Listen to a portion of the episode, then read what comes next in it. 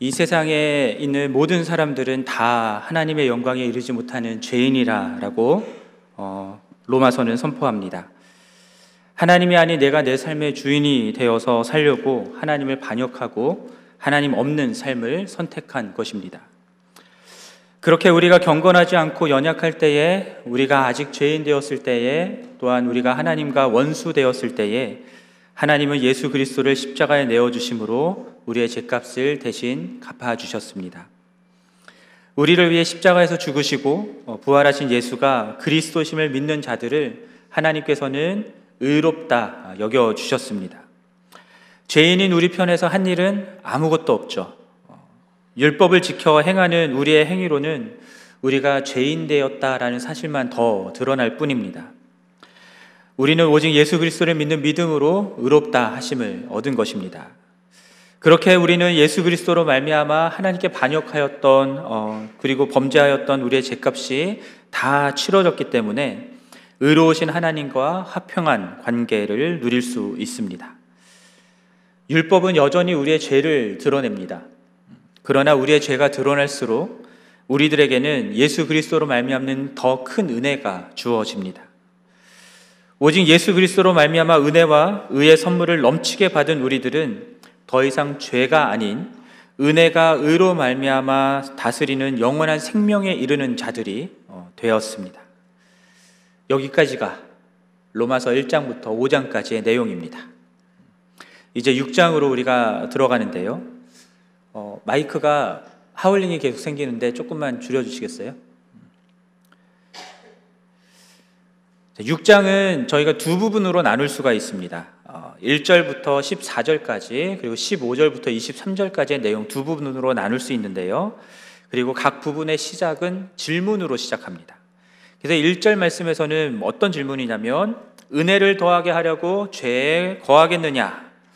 15절에서는 우리가 법 아래 있지 아니하고 은혜 아래 있으니 죄를 지으리요라는 질문입니다. 그리고 바울은 이 두 질문에 대한 답을 똑같이 하고 있습니다. 답이 무엇입니까? 그럴 수 없느니라. 그럴 수 없다입니다. 먼저 1절에 나오는 첫 번째 질문에 대해서 어, 왜 그럴 수 없다라고 이야기를 했는지 우리가 살펴보겠습니다. 어, 1절을 우리 다시 한번 같이 읽어볼까요? 시작. 그런즉 우리가 무슨 말을 하리요? 은혜를 더하게 하려고 죄에 거하겠느냐? 5장 20절 말씀을 보면은 율법이 들어온 것은 범죄를 더하게 하려 함이라라고 말씀하면서 그러나 죄가 더한 곳에 은혜가 더욱 넘쳤다라고 말씀을 합니다. 그러니까 더 많은 더 넘치는 그 은혜를 받으려면 어떻게 해야 되겠습니까? 죄 가운데 더 거하면 되겠죠. 이런 생각을 하는 사람이 있다라는 겁니다.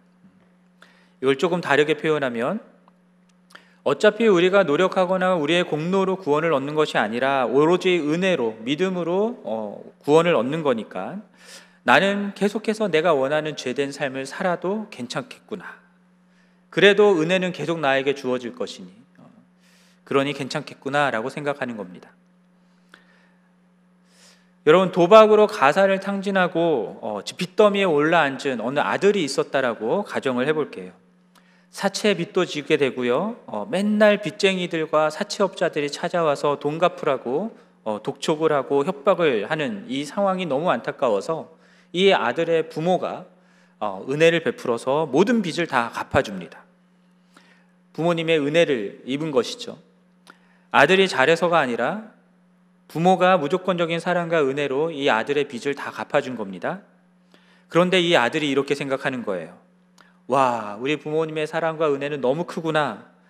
어차피 내가 도박을 해서 빚을 지게 되더라도 우리 부모님의 큰 은혜로 다 갚아주실 것이니, 그러니 나는 계속해서 도박을 즐겨야 되겠다.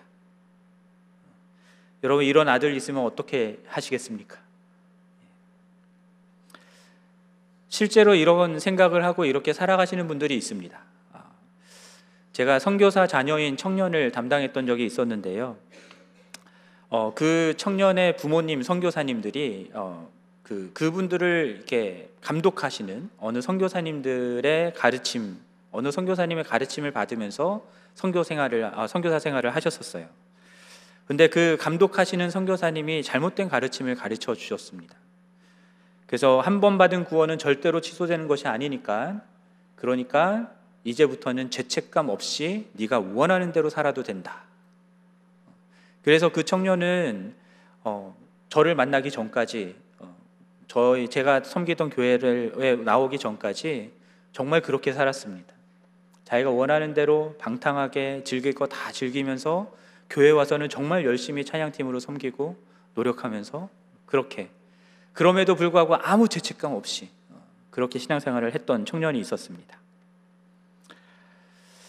이런 생각을 하고 이렇게 신앙생활을 하는 사람들에게 바울이 지금 단호하게 얘기하는 겁니다. 그럴 수 없다. 그렇게 살 수 없다. 왜 그럴 수 없습니까? 2절의 말씀에서 말씀하는 것처럼 우리는 이미 죄에 대하여 죽었기 때문입니다. 그러므로 더 이상 죄 가운데 더 살 수가 없는 것이죠. 예수를 믿는다라는 것은 예수 그리스도와 연합하는 것입니다. 그래서 3절부터 5절까지 바울은 이것을 침례와 연결시켜서 설명을 하고 있는데요. 여러분 여러분 잘 알다시피 침례는 예수 그리스도를 믿어 구원을 받은 사람들이 예수 그리스도와 내가 함께 죽었고 또한 예수 그리스도와 함께 살았다라는 것을 고백하는 상징적인 의식입니다. 예수 그리스도를 믿어서 침례를 받았다라고 하는 것은 예수 그리스도가 십자가에서 죽고 장사된 것과 같이 나도 십자가에 못 박혀서 죽었고 장사되었다라는 것을 말하는 거고요. 또한 하나님이 예수 그리스도를 부활케 하신 것처럼 우리도 또한 새 생명 가운데 부활하여서 이 생명을 행하며 살아가는 삶을 살게 된다라는 것을 말하는 거죠. 따라서 예수를 예수 그리스도를 믿기 전에 우리의 옛 사람은 예수와 함께 십자가에 못 박혀 죽었습니다. 죄에 매여 사망의 종로를 타던 우리의 몸이 죽었기 때문에 다시는 죄에게 종로를 타지 않아도 되게 된 것입니다. 그리스도와 함께 죽었고 그리스도와 함께 살았기에 죄의 값은 이미 다 치러졌고 더 이상 사망이 너는 죄를 지었으니 너는 죽어야 돼 라는 이 주장을 우리들에게 할 수가 없는 것이죠. 예수 그리스도가 죄에 대하여 단번에 죽었고 하나님께 대하여는 살아계신 것처럼 우리도 죄에 대하여서 죽었고 예수 안에서 하나님께 대하여는 살아 있는 것으로 살아 있는 자로 여길지어다라고 말씀하고 계십니다. 여러분 바울은 분명하게 얘기합니다. 우리는 죄에 대하여 죽었다라고 분명하게 얘기합니다. 여러분 죽을 것이라고 미래형으로 얘기한 게 아닙니다. 죽어야 한다라고 당위적으로 얘기한 것도 아닙니다. 앞으로 점차적으로 확실하게 죽어갈 것이다라고 얘기한 것도 아닙니다. 이미 죽었다라고 말한 것입니다. 이미 과거에 일어난 일입니다.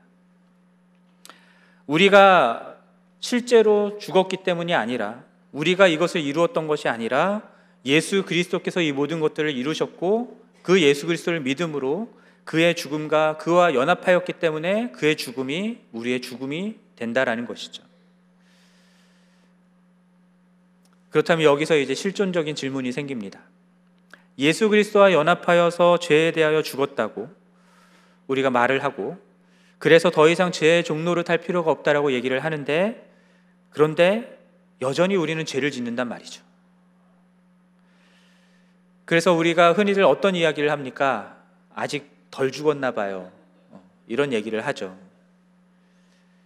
아닙니다, 여러분. 성경은 분명하게 얘기합니다.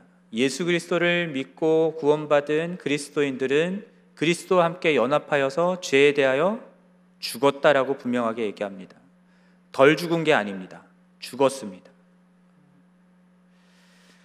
그럼 예수 그리스도를 믿어서 그와 연합하여 죄에 대하여 죽었는데 여전히 죄를 짓고 있는 우리의 모습들은 어떻게 설명할 수 있을까요? 여러분 다시 1절과 2절 말씀을 저희가 보겠습니다. 은혜를 더하게 하려고 죄를 짓지 않는다라는 표현을 쓴 게 아니라 죄에 거하겠느냐라는 말을 하고 있습니다. 그리고 2절에서는 죄에 대하여 죽은 우리가 어찌 그 가운데 살리요라는 말을 하고 있습니다. 그리고 이것을 12절 말씀에서는 뭐라고 표현하냐면 죄가 너의 죽을 몸을 무엇하지 못하게 하라라고 말합니까? 지배하지 못하게 하라라고 말씀합니다. 그러니까 우리가 예수 그리스도를 믿어서 그와 연합하여 죄에 대하여 죽고 종로로 타지 않게 되었다라고 하는 말은요. 더 이상 죄의 지배를 받지 않는 삶을 살게 되었다라는 뜻입니다. 에베소서 2장 1절 말씀 제가 두 주 전에 말씀 전할 때도 이 말씀을 나누었었는데 예수 그리스도를 믿기 전에는 우리가 죄와 허물로 죽었습니다. 죄와 허물로 죽었다라고 말씀하는 것이 그 죽고 나서 끝 이게 아니라요. 죄의 영향력 아래에 죄에 질질 끌려서 살아가는 자가 됐다라는 뜻입니다. 그래서 하나님이 아니라 세상의 풍조를 따라서 세상 풍조에 순종하는 삶을 살아가는 겁니다. 공중의 권세 잡은 자 사탄에게 순종하는 삶을 살아가는 겁니다. 자기의 죄된 욕망, 그 욕망 가운데 그것을 따라가며 그것에 순종하는 삶을 살아가는 겁니다. 그렇게 죄의 지배 아래 종노릇하며 살았기 때문에 그렇기 때문에 우리들은 구원받기 전엔 어떤 존재였냐면 죄에 대하여서 노라고 얘기할 수 없는 존재였습니다. 죄된 욕망이 우리 안에 있으면 그것을 그냥 순종하며 행하는 자들이었지 죄에 대해서 나는 노라고 얘기할 수 있는 자들이 아니었어요. 저항할 수가 없었습니다. 죄된 욕망을 따라서 살아가는 것이 너무나 자연스럽고 당연한 그러한 존재들이었던 것이죠. 하지만 예수 그리스도를 믿고 예수와 연합하여 죄에 대하여 죽은 이후에는 더 이상 죄가 우리를 지배하지 못합니다. 그렇기 때문에 우리에게 우리에게는 죄된 욕망에 대해서 이 세상 풍조에 대해서 사탄에 대해서 죄를 짓게 만들고자 하는 그들에 대해서 우리는 노라고 얘기할 수 있게 된 것입니다. 그렇게 말할 수 있는 자유가 생긴 것이죠. 이제는 우리를 다스리는 왕이 죄가 아니라 누가 된 것입니까? 예수 그리스도가 되었기 때문입니다. 죄의 지배를 받지 않는다라고 하는 부분에 때문에 오해하시면 안 되는 게 죄에 대하여 죽었다라는 것이 더 이상 우리가 죄성이 없다라는 말이 아닙니다. 여전히 우리는 죄성이 있습니다. 우리가 더 이상 죄를 짓지 않, 않다거나 죄의 영향력으로서 완전히 벗어난 자유로운 상태가 되었다라는 것도 아닙니다. 여전히 죄성은 우리 안에 있고 사단의 권세는 우리를 넘어뜨리고자 엄청난 어, 그 권능으로 아, 힘으로 우리를 넘어뜨리고자 유혹하고 있습니다. 그러나 우리는 그 지배 아래 있지 않는다라는 거죠. 그렇기 때문에 예수 그리스도의 지배 아래 있기 때문에 죄가 우리를 유혹하고 죄가 명령하고 죄가 우리를 질질 끌려가게 한다 할지라도 그거에 대해서 우리는 no라고 얘기할 수 있게 된 존재라는 겁니다. 그리고 우리는 선택의 자유가 생긴 거예요.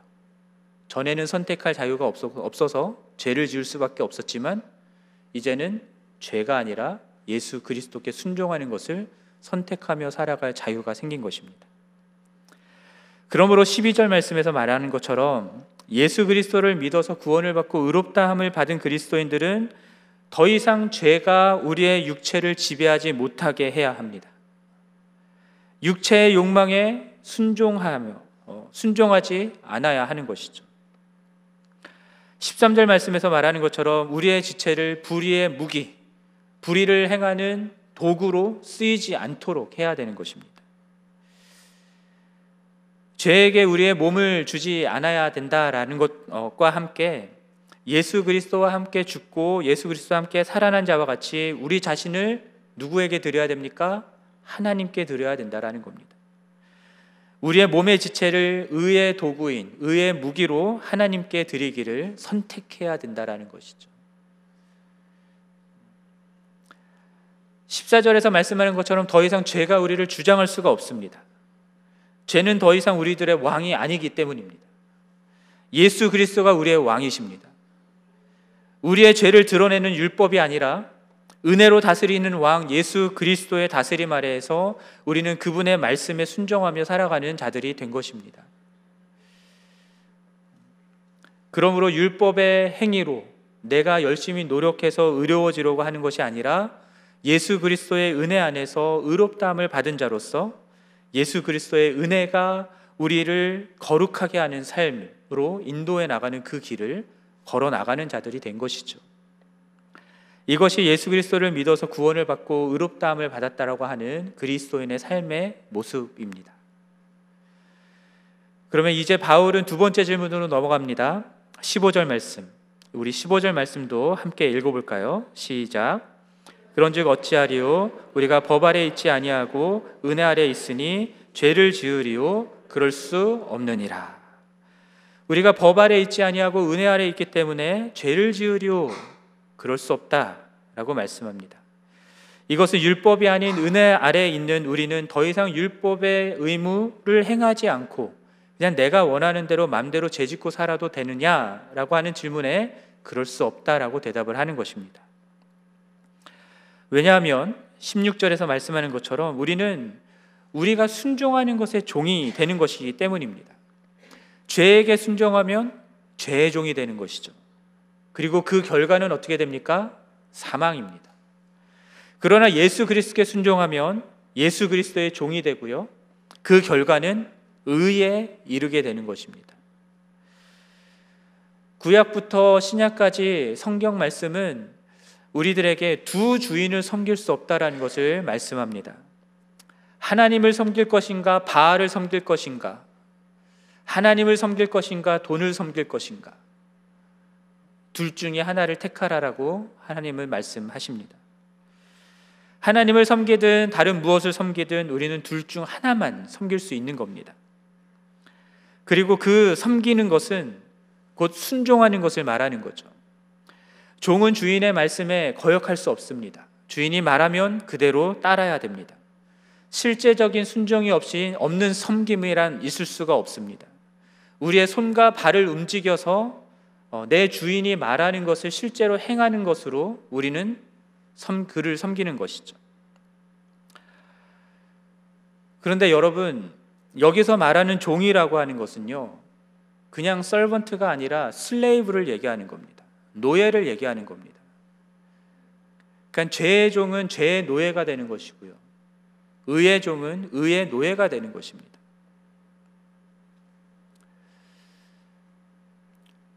여러분 노예가 되기를 원하십니까? 아니시죠. 어, 인간은 누구의 종이 되거나 노예가 되기를 원치 않습니다. 자기 자신이 이 삶의 주체가 되고 주인이 되어 살기를 원합니다. 그래서 하나님도 거부하고 하나님께도 반역한 거잖아요. 그래서 하나님 없이 내가 내 삶의 주인이 돼서 어, 그렇게 살아가면은 내가 주체적인 삶을 살 수 있을 거라 사람들은 생각하지만 잘 모르는 얘기입니다. 인간은 하나님을 섬기기 위해서 창조되었기 때문에 하나님이 아닌 다른 아, 하나님을 섬기지 않게 되면 결국은 다른 무언가를 섬기게 되어 있습니다. 앞에서 말씀드렸던 것처럼 에베소서에서 말씀하는 것처럼 우리 스스로는 자신이 주체가 되는 삶을 살기 위해서 하나님을 거역하고 떠나갔지만 그래서 내가 원하는 대로 산다라고 착각하고 있지만 실상은 누구를 따르며 살아가는 겁니까? 세상 풍조와 사탕과 자기의 죄된 욕망을 따라서 살아가는 자들이 된 것이죠. 그래서 17절에서 말하는 것처럼 본래 우리는 하나님께 불순종한 그런 죄의 종이었다라고 얘기를 하는 겁니다.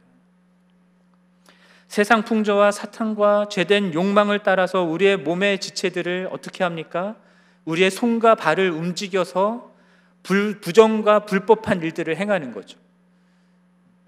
그렇게 함으로써 불법을 저지르는 죄의 종이 되었다라고 말씀하는 겁니다. 그리고 그 죄의 종이 된 열매는 결국은 무엇입니까? 부끄러운 죽음이 되는 것이죠. 사망이 되는 것입니다. 그러나 예수 그리스도의 복음을 듣고 영접한 이후에는 우리가 모신 주인은 예수 그리스도가 되었고 우리의 주인이신 예수 그리스도께서 가르쳐 주시는 그 교훈의 본을 따라서 행하는 자들이 되는 것이죠. 근데 억지로 행하는 것이 아닙니다. 마음으로 행하는 것입니다. 마음에서부터 우리를 구원하여 주신 은혜에 감사하고 감사해서 그분의 말씀에 순종하는 종이 되는 것입니다. 그래서 죄로부터 해방될 뿐만 아니라 의를 행하는 의의 종이 된다라고 오늘 본문이 말씀하는 것이고요. 그렇게 해서 거룩함에 이르게 된다라고 말씀하는 겁니다. 22절 말씀을 보십시오. 예수 그리스도를 믿어서 구원을 얻은 어, 이제는 죄로부터 해방되었다라고 말씀합니다. 제 지배로부터 자유롭게 된 것입니다. 그렇게 자유롭게 되었을 때에 우리들에게 주어진 그 자유로 또다시 죄를 범하는 죄의 종이 되어서는 안 되는 것이겠죠. 오히려 스스로 우리 스스로가 죄인된 나를 사랑하여서 독생자 예수 그리스도를 아낌없이 내어 주신 그 은혜에 감사하면서 내가 내 삶을 기꺼이 당신의 종으로 드립니다라고 반응하는 것이 옳다라는 겁니다.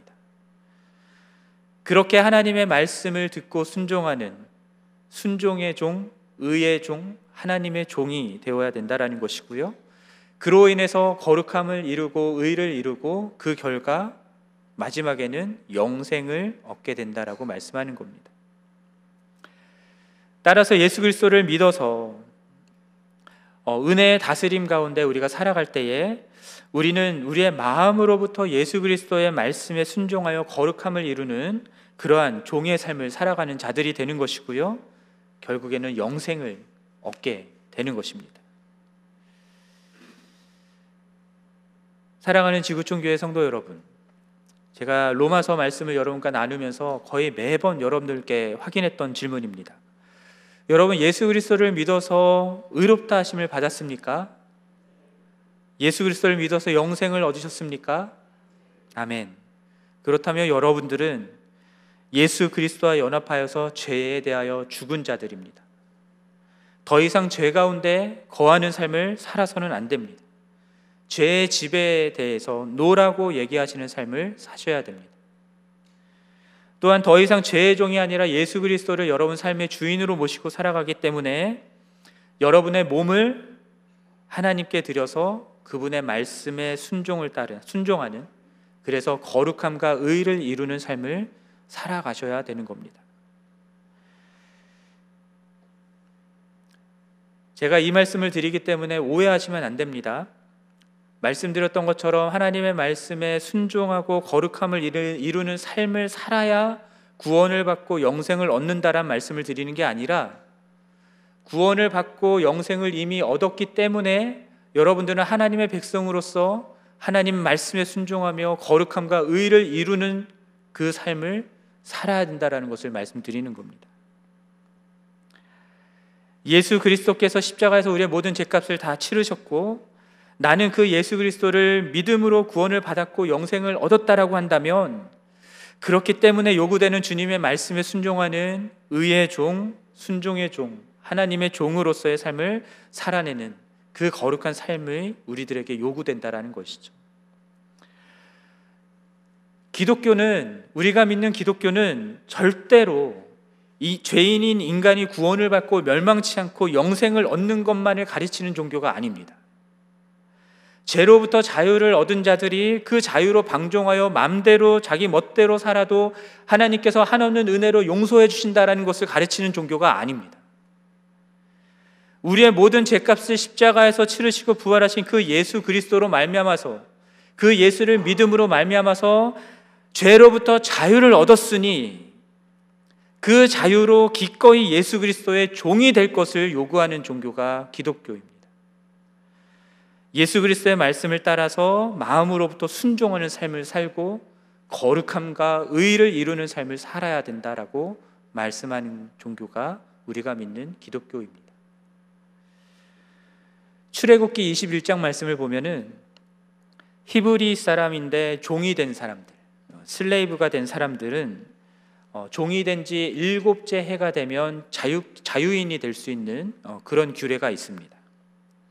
그때에 그 종이 상전과 그리고 종으로 있는 동안에 상전이 맺어준 처자, 처와 그, 그 사이에서 낳은 자녀, 자식들, 그 자녀들을 너무 사랑하기 때문에 혼자서 자유인이 된다라고 하는 것을 포기할 수가 있었습니다.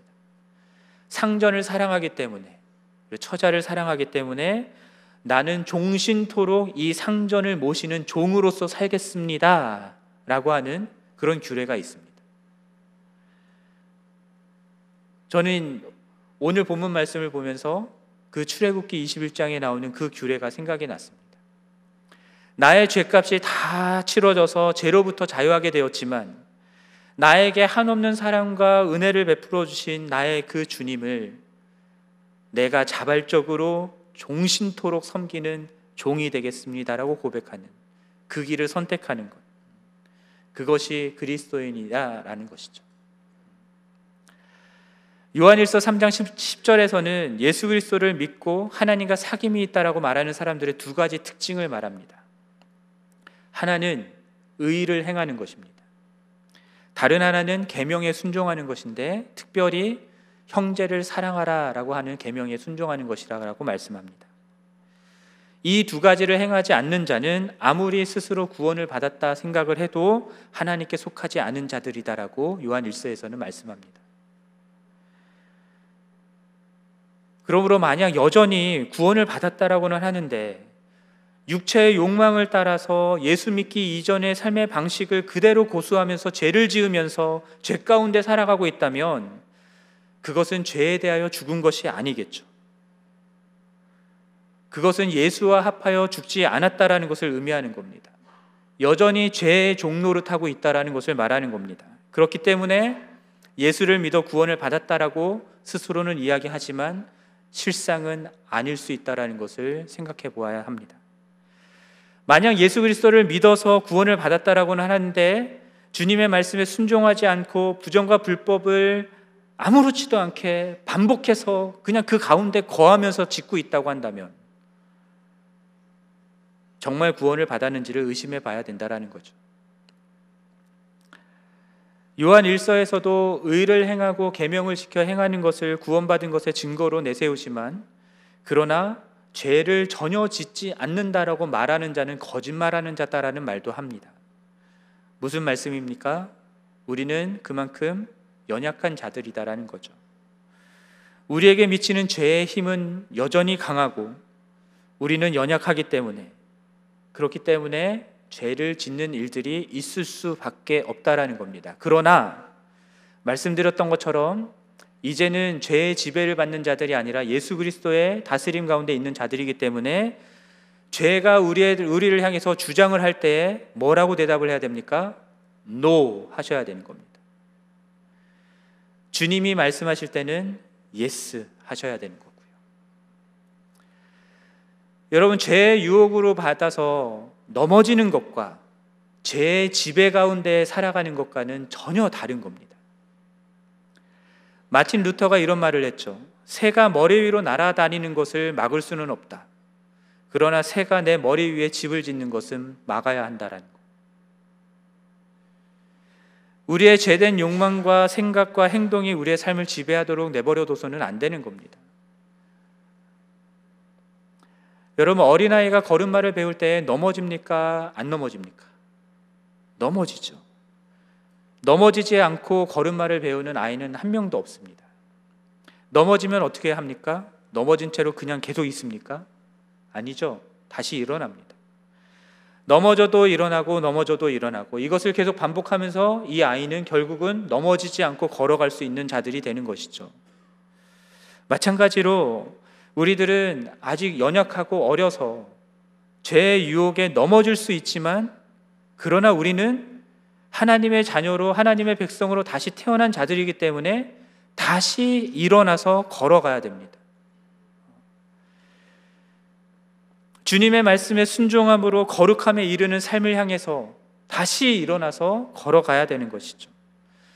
그렇게 넘어져도 다시 일어나고 넘어져도 다시 일어나고 그러한 과정들을 통해서 우리들은 잘 넘어지지 않는 죄가 아무리 우리를 주장하고 우리를 유혹한다 해도 노라고 얘기하면서 죄를 짓지 않고 오히려 예수 그리스도의 말씀에 순종하며 거룩함과 의를 이루는 삶을 살아가는 자들로 계속해서 변화되어 갈 수 있다라는 겁니다. 주님이 이것을 이루신다라는 거예요. 우리의 공로와 우리의 노력으로 이루어지는 것이 아니라 주님의 은혜가 우리 가운데 시작됐기 때문에 주님께서 이것을 반드시 이루신다라는 겁니다. 우리 안에 예수 그리스도를 믿을 때 오신 성령 하나님이 계시기 때문에 그 성령 하나님이 우리 안에서 그 일들을 이루어 가신다라는 거죠. 우리는 예수 그리스도와 연합하여서 죄에 대해서 죽었을 뿐만 아니라 예수 그리스도와 함께 다시 부활한 자들이기 때문에 주님이 부활하시고 우리를 부활케 하시는 주님이 다시 오시는 그날에는 온전한 완전한 모습으로 서게 될 것을 약속하시는 겁니다. 하나님은 당신이 택하여 삼으신 당신의 백성들, 당신의 자녀들에게 세상 누구보다 높은 윤리적 기준을 요구하십니다. 왜인지 아십니까? 하나님이 이 세상에 어떤 누구보다 거룩하시고 의로우신 분이시기 때문이죠. 그 거룩하시고 의로우신 하나님을 모시고 살아가는 하나님의 백성들에게 당연히 하나님과 같은 수준의 거룩함과 의를 요구하시는 겁니다. 그리고 이렇게 죄에서 벗어나서 의롭다함을 얻고 의와 거룩함을 이루는 삶을 살아가게 하시는 것은 그 일을 통하여서 그러한 삶을 살아가는 우리들을 통하여서 이 세상을 향하여서 하나님을 나타내고 증거하기 위한 하나님의 어, 목적이 있습니다. 결국은 우리가 예수 그리스도를 주인으로 삼고 그의 말씀에 순종하여서 거룩하고 의로운 삶을 살아갈 때에 그 삶을 통해서 우리들은 이 세상을 향해서 무엇을 증거하게 되냐면 우리를 어두운 데서 불러내어 그의 기이한 빛에 들어가게 하신 그 하나님 아버지의 놀라우신 그 구원을 증거하게 되는 것이죠. 그 하나님 아버지의 아름다운 덕을 선포하게 되는 것입니다. 우리가 이 세상 가운데에서 하나님의 선한 말씀에 순종하며 선하고 착한 삶을 살아갈 때에 이 세상의 많은 사람들은 우리의 그 선한 삶을 보면서 하나님 아버지께 영광을 돌리게 된다라고 말씀하시거든요. 이러한 성교적인 목적을 위해서 하나님이 여러분들을 구원하시고 여러분 안에서 선한 일들을 이루시며 여러분들을 거룩하고 의로운 삶으로 인도해 가시는 것입니다. 그러한 그리스도의 의의 종으로서 우리들을 부르셨고 우리들을 이끌어 가고 계신다면 여러분 우리는 어떠한 삶을 살아야 마땅하겠습니까? 그리스도인인데 돈을 사랑하십니까? 그리스도인인데 술을 즐기십니까? 그리스도인인데 음란한 동영상을 즐기십니까? 그리스도인인데 도박을 하십니까? 그리스도인인데 가정에서 폭력을 쓰십니까? 그리스도인인데 거짓말을 하십니까? 그리스도인인데 다른 사람에 대해서 함부로 이야기하고 모함하는 이야기를 하십니까? 그리스도인인데 점치러 다니십니까? 그리스도인인데 하나님이 무엇을 말씀하시는지는 관심이 없고 내 것만 이루기를 원하십니까? 그리스도인인데 하나님의 말씀에 순종하는 것은 없고 하나님 말씀하실 때 안 한다, 못 한다, 뒤로 빼기만 하십니까? 오늘 본문에서 말씀하듯 그럴 수 없습니다. 그리스도인은 그럴 수 없습니다. 우리는 먹든지 마시든지 무엇을 하든지 하나님의 영광을 위하여 하는 하나님의 종으로서 부름을 받은 자들입니다.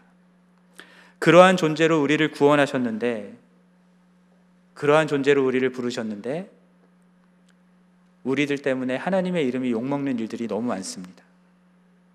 세상 사람들에게 구원받고 죄 용서함 받고 거룩하고 의로운 삶을 살아가십시오라고 얘기하면 너나 잘하세요라는 이야기를 듣는 그런 교회가 되어 버렸잖아요. 그러므로 여러분 이것을 꼭 기억하십시오. 여러분 죄의 종이 아니라 의의 종입니다. 예수 그리스도의 말씀을 따라 순종하는 거룩하고 의로운 삶을 살아가는 그러한 여러분들을 통해서 여러분이 죄의 종이 아니라 의의 종이라는 것을 증명하시기를 바랍니다. 또한 주님이 원하시는 거룩하고 의로운 삶을 살아내므로 하나님을 온 세상 가운데에 온전히 증거하고 선포하는 그런 우리 모두가 되기를 주님의 이름으로 간절히 축원합니다.